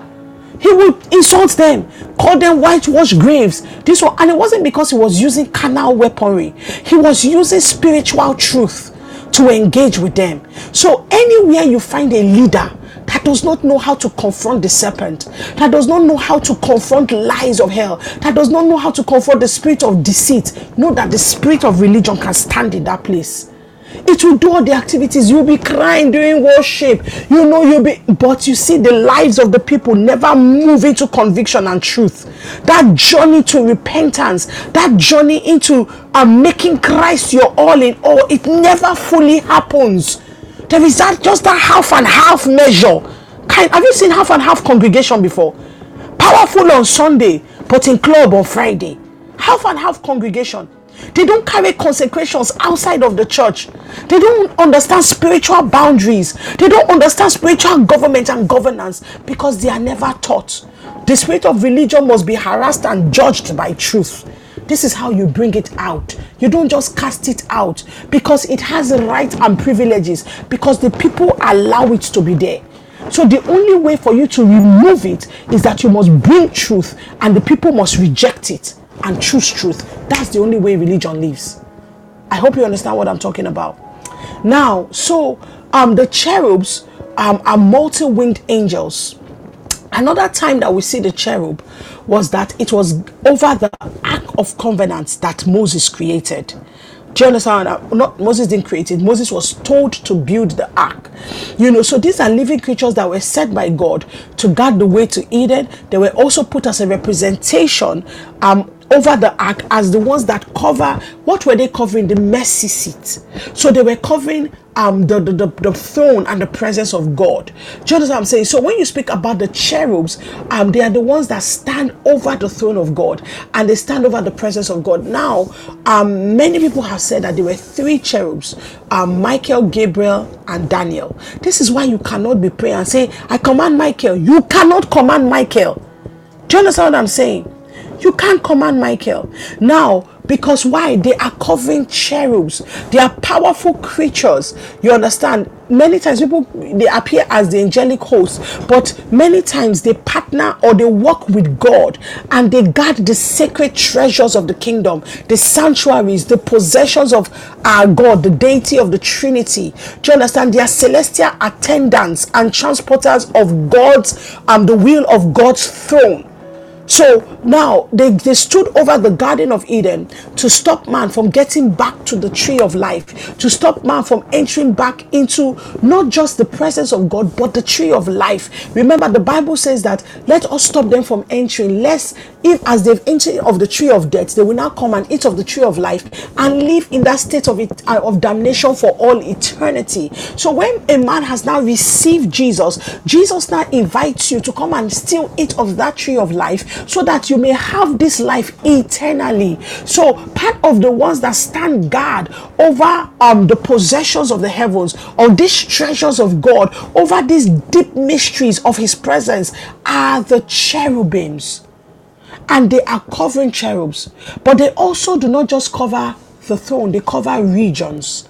And so you see, when Lucifer fell, even though the Bible says he was in Eden, the garden of the Lord, he could walk to and fro the presence of God. He could minister to God. His entire being was ministry. But yet, he says, to the abundance of your trade, iniquity was found with you. Lucifer was also an angelic being that was also covering the region of the earth.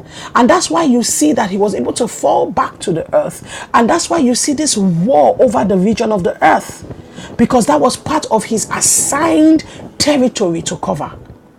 And so um, I'm going. I'm going to stop here. Tomorrow we'll look at Ezekiel 25, Ezekiel 28, and then we'll look at angelic guards, and we'll look at the angels of the seven churches. Now, why am I teaching you these things? I go back to it again, so that you may understand the empowerment that you have in the realm of the spirit so that you may understand the processes of the spirit realm.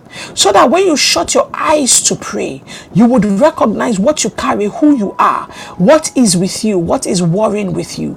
So that God will give you, so that you, the Bible says, in nothing should you be terrified of your adversary for when you are not terrified of him, it is a sign to him of his perdition, and it is a sign to you of your victory. But what necessitates that you are not afraid of your adversary is that you actually know what you carry and the armor and the weapon that you bring to the battle. And this is part of the weapon that you bring the angelic guard, the angelic delegation, the angelic hosts that work with you, that walk with you, that carry the messages of God on your behalf. This is part of what you carry. You also understand that people have angels that work with them specifically. There are times when people have seen into the realm of the spirit and they have seen specific angels that work with specific people and they say, oh, that the angel looked like the person. So you see maybe Pastor Stephanie's angel in the spirit realm and it will look like her. So there are people that have had visions like that, but you must understand that angels don't necessarily have physical form. Remember the story I was telling you about the, the, vision I had when I was in Kenya recently, and the angel that was teaching, he was so beautiful. And I remember I was just looking like this, I was like, yeah. How can a being be this pure, so clean, so beautiful, so clear? I couldn't understand it. And then the angel that was sitting beside me hit me and said, You know, put yourself together, you're in heaven. Like, stop getting mesmerized by that. And I was like, But look, like, I've never seen a person, a being like this in my life. And the angel said to me, he said, You know that's not his real form, right? And I was like, What? What do you mean? He says, We take on the forms that we need to take on for the assignments that we are given. You know, because angels are spirits.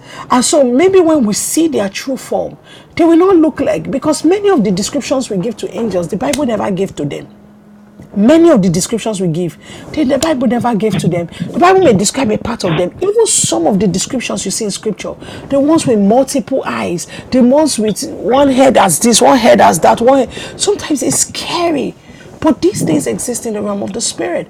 But for them to engage with man, they have to take up a form that man can entertain and man can receive. And so the angel that was speaking to me said, Oh, even me, this is not what I really look like. I was like, Really? He says, Oh, yeah, I look like this because I'm just coming from an assignment on the earth. He said, I had a six month, almost like a six months posting to go and do a particular. So the angel said, I had to take on this form. He said, But this is not what I really look like. I'm saying these things to you that you may be strengthened, that you may be empowered. Jesus said to them, He said, Look, I am not powerless to, if I needed to fight, I could fight. I could ask my Father now to send me legions of angels, and they will be available to me now, dispatched to me now. Part of the confidence with which Jesus walked on the earth was knowing who and what was following him. Every time Jesus spoke, he would always speak from heaven. He will always say things that will make people marvel. And they're like, What are you talking about? And Jesus was say, People don't get it. Because his head was in heaven, but his leg was on the earth. You must be that kind of man whose head, the top of your ladder, is in heaven, and your feet is walking on the earth. Because this is the only way you can have victories in this world. This is the only way you can enter and maximize the dawning of the new day. And so I pray that um, God will teach you beyond the things I have taught you. That the Holy Spirit will brood over the things I have said to you. Because I feel in my spirit that there are yet compartments in these things that I have taught that the Lord wants to open up to you. I pray that He will open it up to you fully. But I need you to realize that revelation is not just what you know, revelation becomes you. Revelation is not just what you know. Revelation, you become the revelation that you know. What do I mean? When revelation hits you, you increase and you expand. And you are going through the day, you cannot understand why there's a spring to your feet. I didn't conduct deliverance service to you, I just taught you about the angelic host. And it does something to you because what you know determines the realm from where you operate and the strength of conviction with which you walk. The reason why I teach the gospel because it is the power of God unto salvation to them that believe. When you believe the teaching of the truth of the gospel, it gives you power. Power power. People pray without revelation. So the power that they experience in life is only limited to that altar. And so when they live there, they don't have power. They have to run back to that altar. To it is when they are there, that's when miracles happen for them. But outside of the altar, miracles don't happen. Why? Because they don't have the revelation that is powering the altar. So the reason why you need revelation and why we pray and we teach is because the revelation that is powering prayer prayer rain, if you can carry it into your life when you are walking during the day, when you are cooking in your kitchen, while you are bathing your children, while you are engaging with your marriage, you can walk with the same strength or power that we have when we gather together. And so may the God of all grace and the God of all wisdom and the God of the church and the God of the angelic guard and the angelic delegations of heaven. May that God bless and keep you. May that God keep your eyes open. May that God give you experiences and encounters. May that God saturate your night time and your daytime. May that God cause you to have opportunities to entertain angels. May they bring blessings and messages to you that will keep your homes and will keep your family. When you are harassed in the dead of the night, or during the day, may God dispatch to you angels that will work for you and war for you. May you be able to keep the consecrations and the boundaries of your faith that will ensure that you are consistently having a Bethel experience. May heavens over your head be always open. May there always be an ascending and descending so that any problem that is brought to you at any point in time, you are able to solve it because you are sitting under open heavens. In the name of the Lord Jesus, may God show you the songs to sing, the psalms to release, the hymns to embrace, the scriptures to meditate and brood upon that will keep heavens over you open. In the name of Jesus, you who have thousands upon thousands of angels at your beck and call. I pray that you will not be harassed, that the spirit of oppression, depression will not be able to stay around you again in the name of the Lord Jesus. But your heart will be burning with fire because the angels that bear the coals of God and that light the fires of God, they are standing around you even now. May they keep your spirit lit in the name of the Lord Jesus. And as you journey through today, may you be able to say, Surely the Lord has been with me. And I have experienced the goodness and the power of God. The same way that the angels came and woke the apostles up from the prison. Get up and go. I pray that every prison door that was set up for you by hell and darkness, that you will be wakened by the angels that will cause the chains to break off your feet and the doors to fling open in the name of the Lord Jesus. I pray that the same way that in a shipwreck that the angel was sent to Paul to say to him, You will not die, nobody will die. However, here is what to do. You will yet stand before Caesar. I pray that you will have such angelic delegation sent to you that will speak to you of the future, that would encourage your heart and will empower your spirit to ride into the new day in the name of the Lord Jesus. And every angel that God has appointed over this prophetic word concerning the dawning of the new day, let them mark everybody on this call so that everyone that has heard the word of the Lord and has received this word of prophecy, the same angel that stands guard to open the door of the word over us here, may that angel stand guard over your life. Let them stand guard over your business, over your ministry, over your children, over your friendship, everything that concerns you. In the name of the Lord Jesus, that indeed you will say that it is as though a force has opened the door of this word over my life. Let the things that were hidden in yesterday be open to you today. Let the things that were impossible in yesterday become possible to you today because it is called the dawning of the new day. And they are the ones that stand guard over the word of the Lord. Let them excel in strength and muster together to ensure that every one of us that have trusted in the God of the new day will enter into it in the name of Jesus. May you start experiencing angelic activities in your home. Any serpentine spirit and demonic person that is positioned in your houses and your business, let them start to scream and run away. Let them send in their resignation letter and say, I don't know what it is. There is one man that comes to harass me every day and say, Until I repent and confess that I will not have peace in this home. Let God dispatch angels according to this word that is in a new day. Let any captivity in your life be harassed by the angelic forces. Let any manipulation of darkness be harassed by the host of God that is sent to work with you in the name of the Lord Jesus. Elabakosevai. Vandu bosi.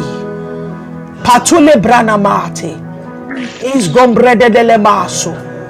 Let deliverance be released this morning. Let deliverance be released this morning into your lives, into your spirits, in the name of the Lord Jesus. Father, we bless and we thank you because you hear us every time we pray. And because every time we pray, it is you we pray unto. Thank you because you have heard us this morning. I will take the opportunity to pray for the mantle of Deborah USA. I will thank you for the angels you have sent under this commission to work with us. I will thank you because they have gone ahead of us to speak to the people that are needed. And so, Lord, we declare favor over the mantle of Deborah USA. We declare divine provision for everything that we need. We thank you, Father, because you are going to raise men and women across the world that will rise up and they will carry this assignment. We thank you, Father, because this assignment will not die, it will not crumble, oh God. But the same way that you position Aaron and all to bear the hand of Moses up, we thank you, Father, because even now you will raise Aaron's and Hurs across the world that will bear the hand of this commission in the name of Jesus. Even as you have declared that you are raising a fiery generation that understands what it means to judge, that understands the ju- judiciary system of the heavens. This is what you are raising and calling the mantle of Deborah, so that this is we a generation that can partner with the angelic host that understands this movement. You are raising this generation out of America, and you are, are judging the spirit of witchcraft, and you are judging the spirit, oh God, over the land that seeks to enslave. You are judging the mark of the beast and you are judging the image that is being raised. This is why you are raising the mantle of Deborah in that nation. Father, we understand what the warfare is. And so, God, we call from help from heaven in the name of Jesus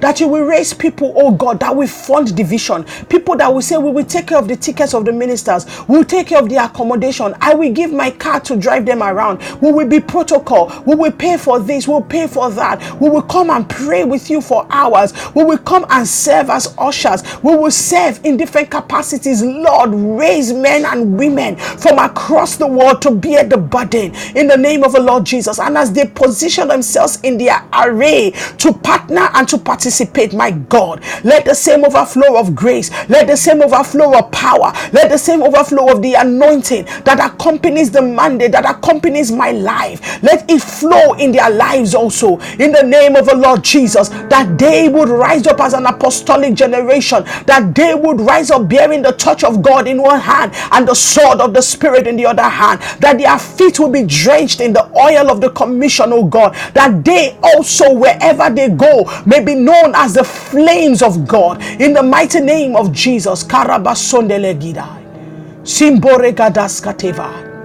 Sambondele. Ikorabasanda. Shengragadele monto brehigaza. Thank you, Jesus. Thank you, Holy Spirit. Thank you, Father.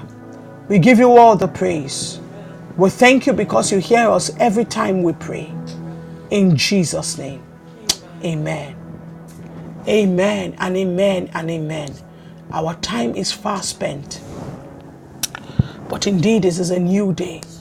And the God of heaven has blessed and anointed you to do business and to transact in this day. And God is with you.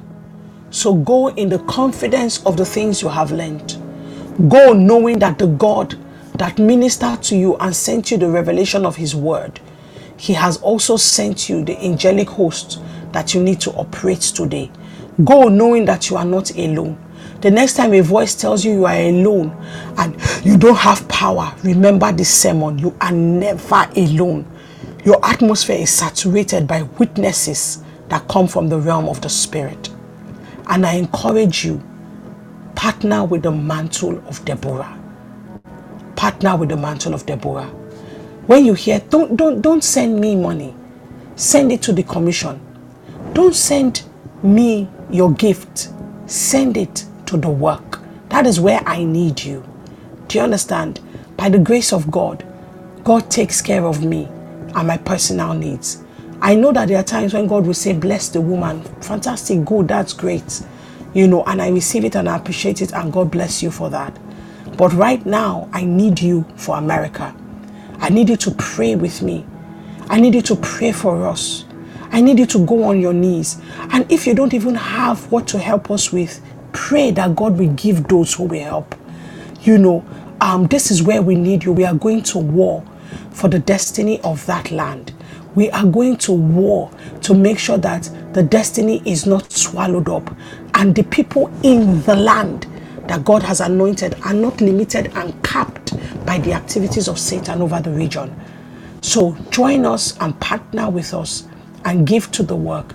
Reach out to anybody, Pastor Stephanie, myself, Pastor Bambi, Adiola, any leader, and say, How can I strengthen the work that Apostle Isi is doing? How can I strengthen the work? Do not turn your ears away from the need, do not turn your ears away from what God is doing.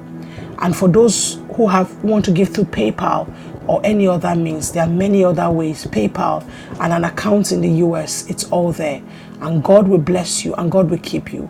And for those that are coming, I look forward to seeing you in Houston. Share the flyers, share the link for registration, get people to register for the Mantle of Deborah in the US. And I will see you all there. And I can categorically tell you that your life will not be the same. This is not a cliche, I'm telling you, because so much prayer has gone in for the souls of the people that are coming. And so I will see you there. And I'll see you again tomorrow. God bless you. And if you see me outside, don't bone me. Reach out. PI, how are you? Prayer rain. Give me a hug. Let us laugh. Let us gist. Eh? God bless you. Take care. Have a great day. I love you too, Linda. I love you too. God bless you all. Have a great day. Bye.